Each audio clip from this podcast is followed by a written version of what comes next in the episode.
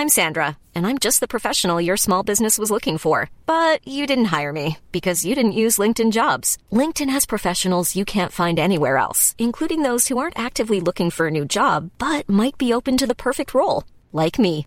In a given month, over seventy percent of LinkedIn users don't visit other leading job sites. So if you're not looking on LinkedIn, you'll miss out on great candidates like Sandra. Start hiring professionals like a professional. Post your free job on linkedin dot com slash people today.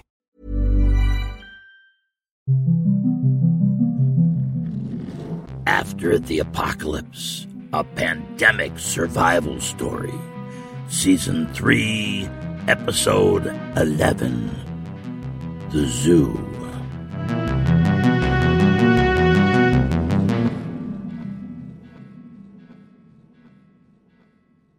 Bill the dog sniffed and licked Zane's face, but got no response.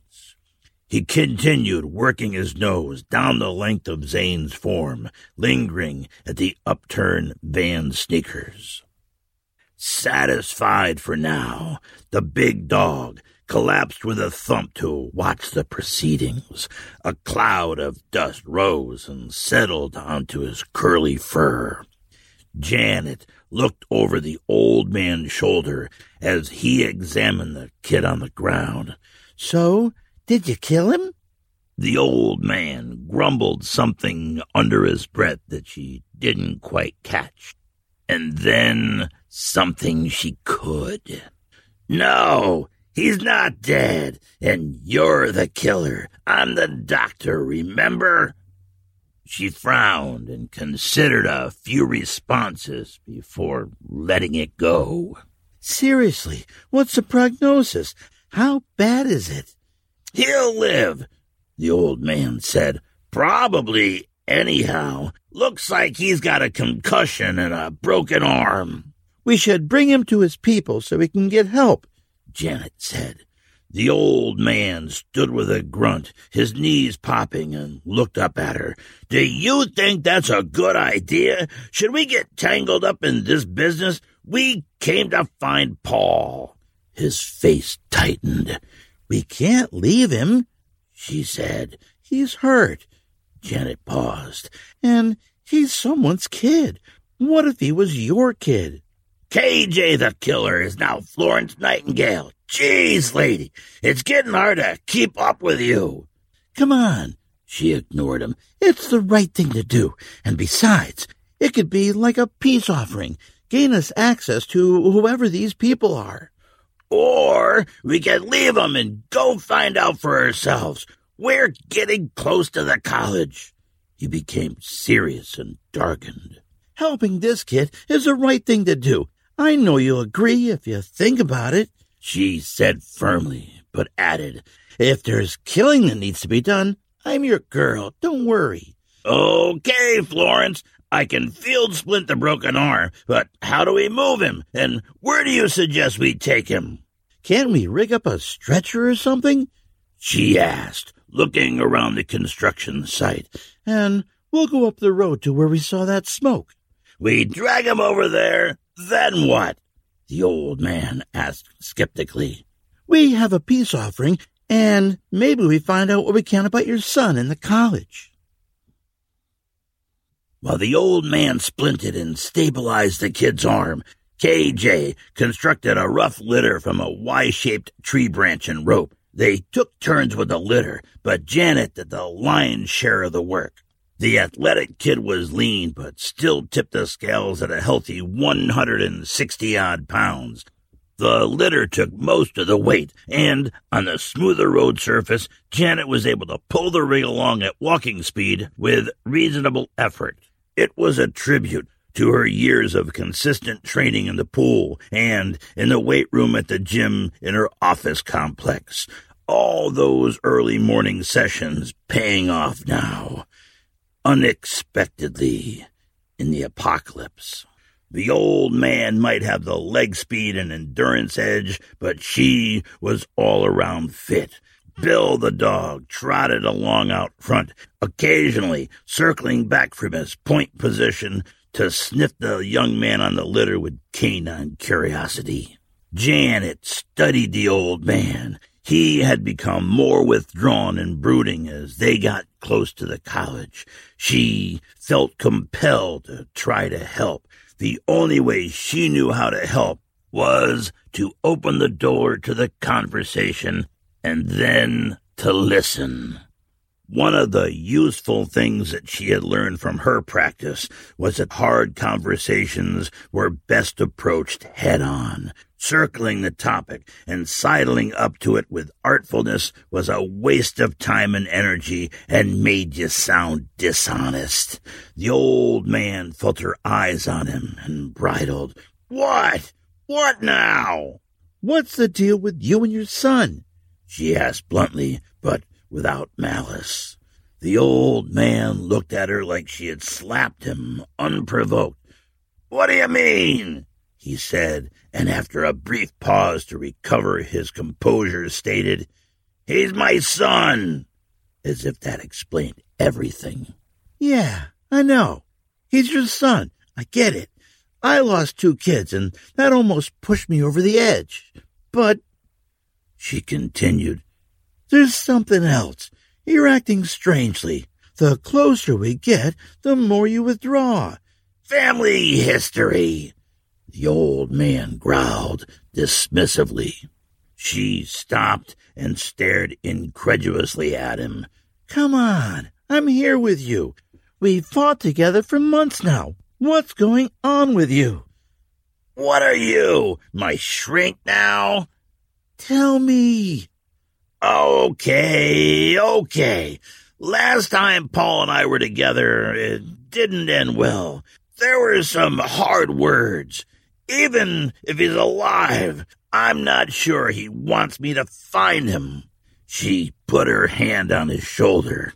"That was then. That was a different world. You can't change any of that. None of us can go back." She paused. "The only thing we can do is keep moving forward and try to leave this place better than we found it. That's what we're doing."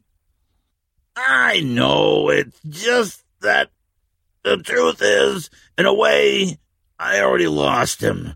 But there was always hope that we might get back together somehow. Now that we're getting closer, I'm going to lose him for real, and I'll never be able to fix that." Janet squeezed his shoulder and said, "Whatever happens, we'll handle it together." Two survivors and a dog, thrown together by the apocalypse and united by shared trauma, crouched behind a tree in a thicket. They had arrived at the place where the smoke was coming from. It was a trailer park, the permanent kind of trailer park, where the trailers have been put up on blocks and made into housing.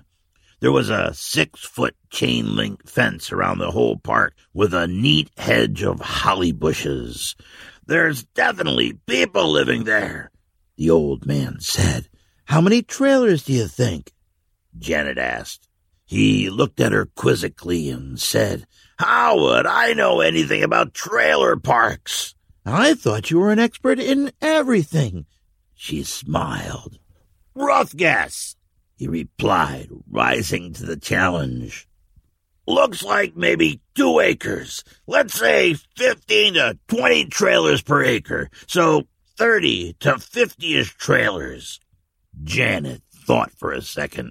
"Could be a hundred people living there, if it was full occupancy." "I suppose, but it's probably not that many."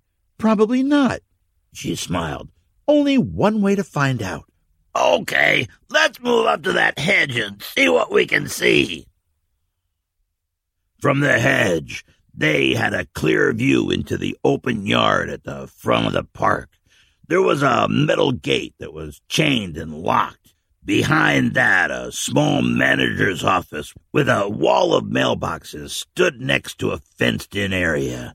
Six rows of neatly spaced mobile homes stretched away down parallel roads. A paved walkway ran around the perimeter, following the fence. "There's someone coming," Janet said in a low voice. They both scrunched down into cover. Plots! Bleib! The old man instructed Bill the dog. The dog lay down, but stayed alert and expectant. From their hiding spot, they could see two women approaching who were walking briskly. The women appeared to be in their fifties or sixties and heavy set. They were walking with purpose around the track and talking nonstop. They wore bright windbreakers and yoga pants. One was carrying hand weights. The other had a pink headband. From their concealed spot, Janet and the old man watched dumbfounded through the hedge. As the women disappeared around the bend, they took a wave of nonstop banal chatter about hair care and someone named Marge with them. Janet and the old man stared at each other incredulously. She was the first to speak. Power walking?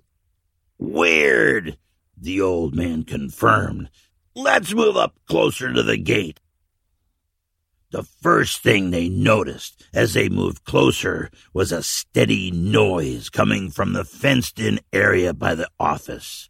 The old man couldn't be sure, but it sounded like the ebb and flow whirring of a rowing machine. He'd had one in his office gym many years ago, before he was kicked out of his job. From their new vantage point, they could also see a man wearing a red beret and green smock seated in front of an easel with a palette and brush. He was dabbing at his palette and considering the sun as it sank into the mountains to the west of the park. In the front of a trailer, further down the main road, another man was cooking something in a large metal pot over an outside cook fire contained in cinder blocks. "What do you think?" the old man asked. "I don't know what I was expecting, but I wasn't expecting this," she replied. "I don't see any guards or guns," he said tentatively. "It looks like a retirement community," she said in return, but in a way that made it clear she didn't believe what she was saying. "Do you want to go in or not?" the old man said. "Your call." She thought for a moment and then said, "Yeah, I'll grab the kid and walk up to the gate. You stay out here with Bill until I give the all clear." Janet slowly approached the front gate, dragging Zane on the litter behind her. She considered how to handle this situation. Engaging these people held risk, but it was a risk she had some familiarity with. Janet was reminded of the value of a head-on direct approach. She decided to instigate the interaction without showing her cards and learn from the response. If something went south, they could always dump the kid and run. She walked without hesitation right up to the gate and shouted towards the man with the easel. "Hello, I need help. I've got an injured kid here, and I need help." The man at the easel was startled, jumped up, and blinked at her for a moment. He didn't reach for a weapon or run, she noticed. Instead, he walked quickly to the fence and said something to whoever was behind it, and the whirring noise stopped. A few seconds later, a large man emerged from the workout area with a towel around his shoulders. The two of them approached. When they got within ten feet or so, they stopped and appraised Janet. "Who are you?" the man with the towel asked. He looked to be in his sixties. He was wearing a sweatband and fingerless workout gloves dangled from one of his hands. His bald head was pink with sweat. He wore lycra shorts and a singlet marked with sweat. To cap off the look, a large clump of salt and pepper hair stuck out over the top of the singlet from his chest. In fact, the man was covered in graying black hair that would make a lowland gorilla jealous. Janet replied, "I have an injured kid here, and I need help." The painter pulled out a pair of eyeglasses from his smock and looked around Janet. "That's one of the kids." He looked at Janet and then at the man with the towel. "One of the scouts, Zane, I think." "What did you do to him?" the man with the towel asked defensively. "I didn't do anything to him. He crashed his bike, but he knocked his head and probably broke an arm." "What do you want? Why did you bring him to us?" Janet was momentarily confused. "We, I saw the smoke from your fire and thought he was one of you." "Charlie and that damn barbecue," Singlet Man muttered to the painter, then continued, "Pete, go get Margie and Phil." A few minutes later, a small crowd was gathering at the gate. A dozen or so older men and women were looking at Janet and her cargo, talking to each other. The painter, Pete, was returning with a stern-looking woman. She was striding towards the gate with such energy and purpose that Pete was losing the battle to keep up with her. The small crowd of onlookers parted to let her to the front. The woman was small but hard-looking, also in her fifties or sixties. It was hard to tell with the seriousness of her appearance. She scowled through the gate at Janet. "Who are you, and what do you want?" "Look," Janet said, gesturing to Zane on the litter, "I've got an injured kid here, and I'm looking for help." Janet met the woman's fierce gaze with her own well-practiced projection of strength and confidence, a sort of non-verbal, "Don't mess with me." The small woman seemed to come to a decision. "Do you have any weapons?" "A collapsible rifle and a hunting knife," Janet said without breaking eye contact. "I'll need you to hand those over," the stern woman stated and continued, staring into Janet's eyes. "Are you alone?" Janet paused. She had a decision to make, but looking at these people, she didn't think they were a threat.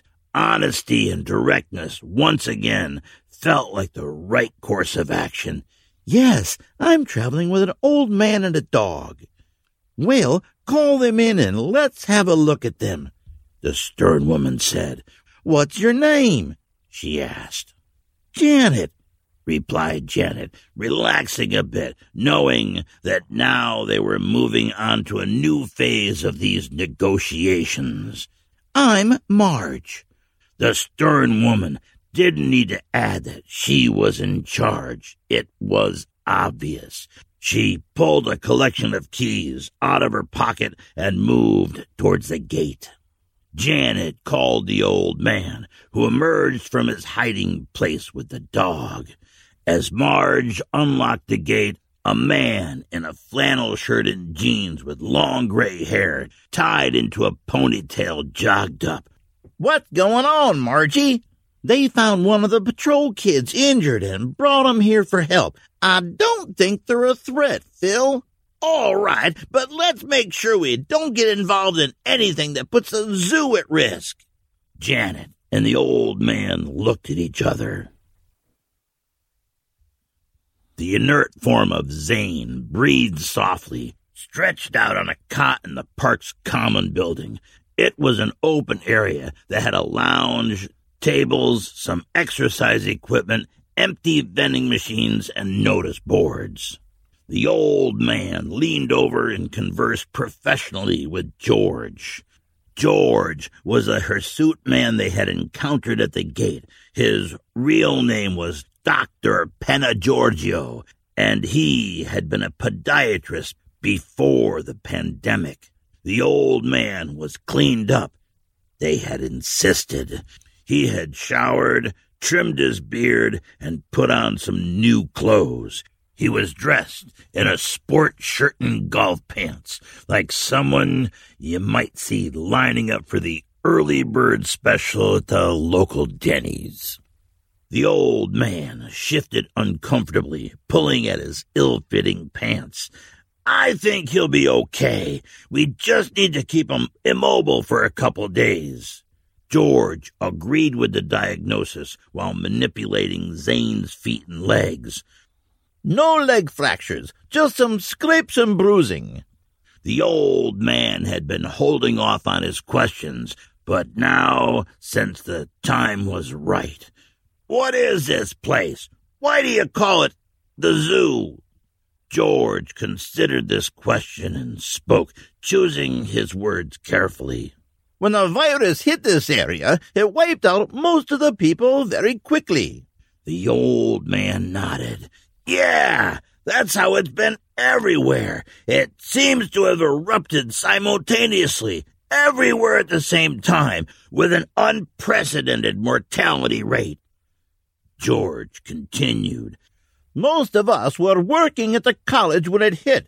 There were about ten thousand students and maybe twelve hundred faculty and admin. He paused, considering what to say next. The kids, the students, survived at a much higher rate than the rest of us.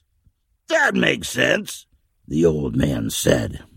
In the aftermath, the surviving students rallied around a techie grad student to lead them. They called him the Kaiju. They decided they were taken over and that the surviving admin and faculty and older people would be moved here to be kept out of the way. I don't know if it was us or them who started calling it the zoo, but it stuck. Don't trust anyone over thirty, the old man mimed with a snort. You're prisoners here. No, we can leave if we want, but where would we go? There's nothing better out there. They keep us supplied and they patrol the area to protect against outsiders. We're safe here, but we can't go back to the school. So, you're just waiting here to die. I wouldn't say that, George objected. We've got plenty of projects we're working on. We've got a self-government of sorts with Phil and Margie as the co-chairs. Phil was the dean of the agriculture school. Margie was the assistant to the provost. They keep things stable. The old man thought in silence about all this information. George turned and asked in turn, "Why are you here?" The old man now had to decide what to share with this man. We're survivors. I found the dog. Janet was in the city back east. We met up on the trail outside of Georgia and kind of fell in together. Yes, but how did you end up here? We're looking for my son, who was at the college. The old man looked at the floor. I see, said Doctor Panaggiorgio in his best professional caregiving voice. Just then, Phil came running in, gray ponytail flapping, followed by a cleaned-up Janet who was dressed up in some sort of Jane Fonda workout garb. Janet caught the old man, smiling ironically at her new outfit and shrugged as if to say, "Not my choice." Phil was agitated. "There's a patrol coming." "What do we do?" George asked. "Let's keep it simple," Phil said. "You two, just blend into the crowd, and we'll tell them that we found Zane after he crashed." Phil concluded, not sounding one hundred percent sure of his own plan. "They'll take him, and it'll be cool."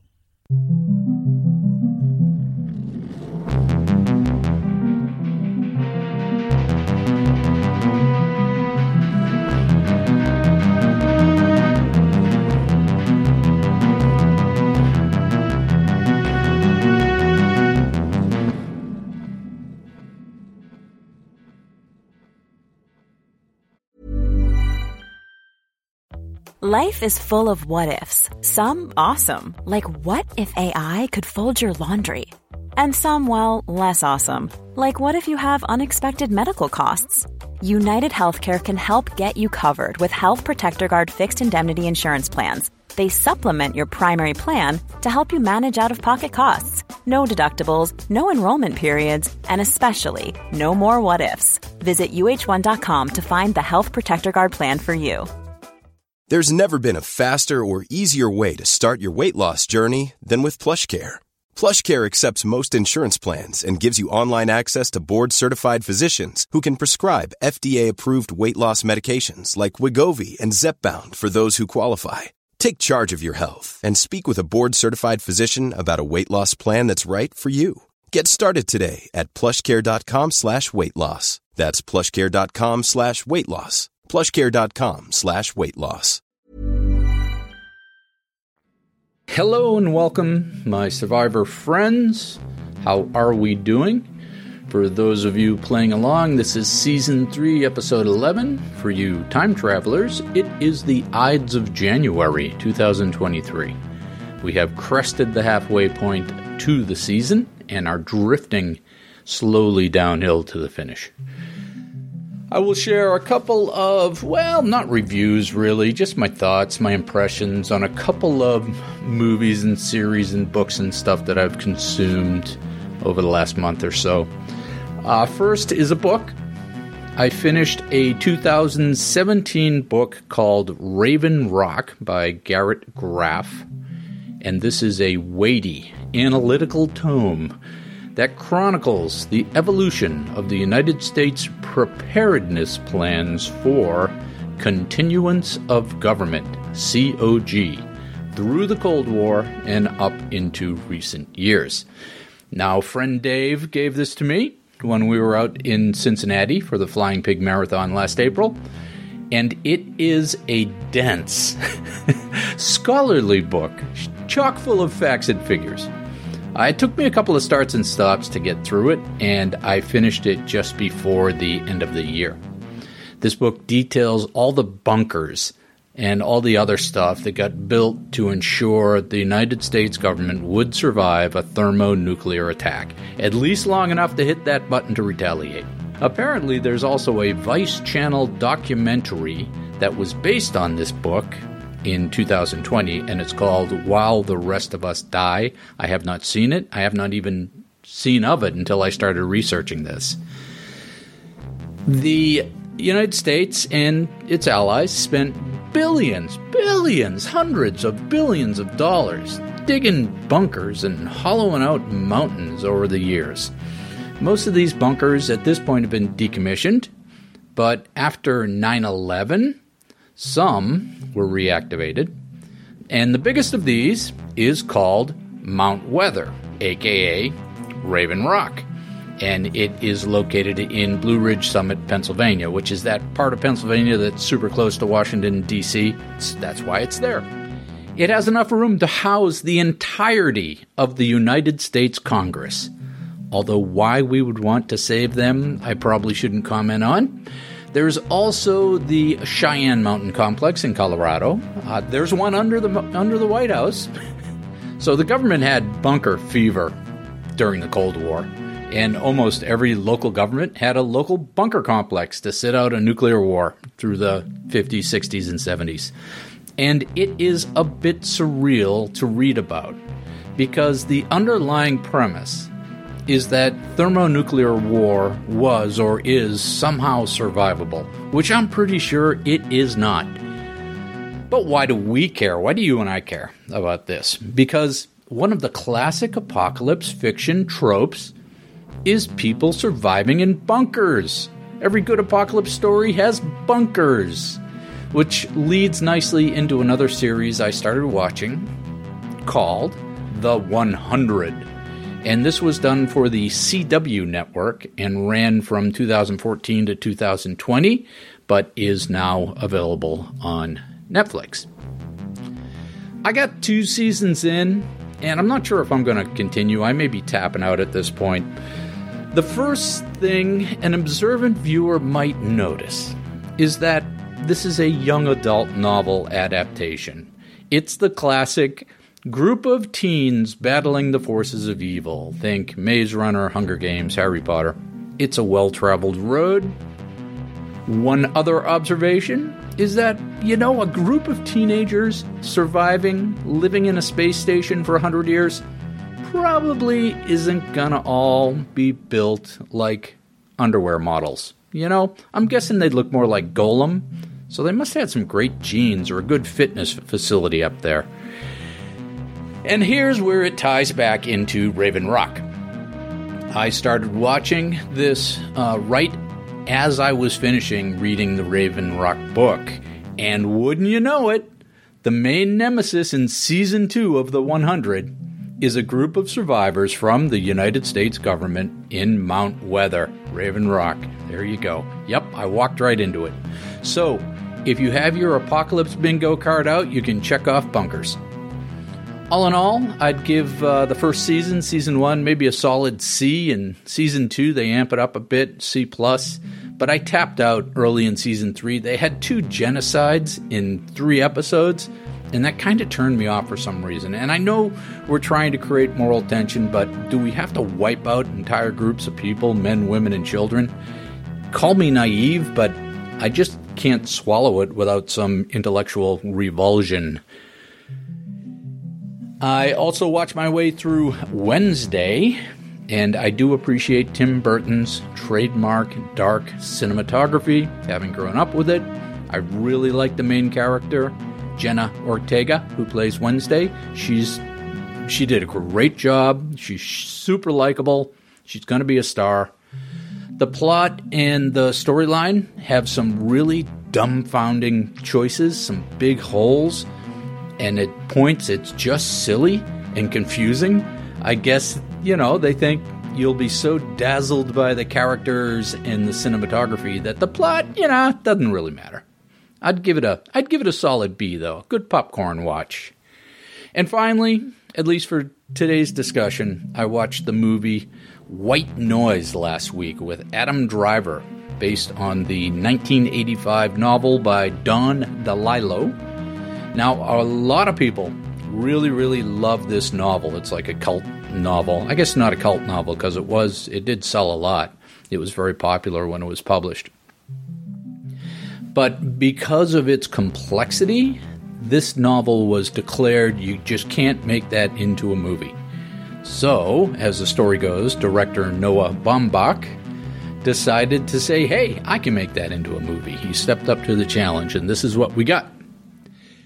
I started watching it, actually, because and something I was reading online described it as an apocalypse movie, and it's not an apocalypse movie. It is an absurdist comedy, like, I don't know, The World According to Garp, or Rushmore, or any Wes Anderson movie. I almost turned it off forty minutes in. I did that thing where you hit the info button on the remote to see how much time is left, and but I stuck it out. Now, ninety percent of the people who watch this movie will hate it. The people who read the book, which I have not, and uh, committed film students who like to hang out in dark rooms and discuss François Truffaut will like it a lot. If you do decide to take the plunge, make sure you hang on and watch through the credits because they have this hilarious ode to consumer packaged goods Bollywood number Uh, in the ending credits, which is a must-watch. So, my friends, that's my update for the week. Remember, I can use your help to keep the lights on. We have subscription options on Acast and Patreon. I'll send you a patch. And I have added a new button on my website on old man apocalypse dot com where you can buy me a cup of coffee. Because I know there are a bazillion podcasts out there asking for money, and I appreciate your support. As always, the links to everything will be in the show notes, and I will post this on the website. Drop me a line if I can do anything for you. We have uh, two hundred eighty-eight people in our Facebook group right now, so that's cooking right along. And remember, whatever you do, stay out of that bunker. But do keep surviving. Hey, it's Paige DeSorbo from Giggly Squad. High quality fashion without the price tag. Say hello to Quince. I'm snagging high-end essentials like cozy cashmere sweaters, sleek leather jackets, fine jewelry, and so much more. With Quince being fifty to eighty percent less than similar brands. And they partner with factories that prioritize safe, ethical, and responsible manufacturing. I love that. Luxury quality within reach. Go to quince.com slash style to get free shipping and three hundred sixty-five day returns on your next order. Quince.com slash style.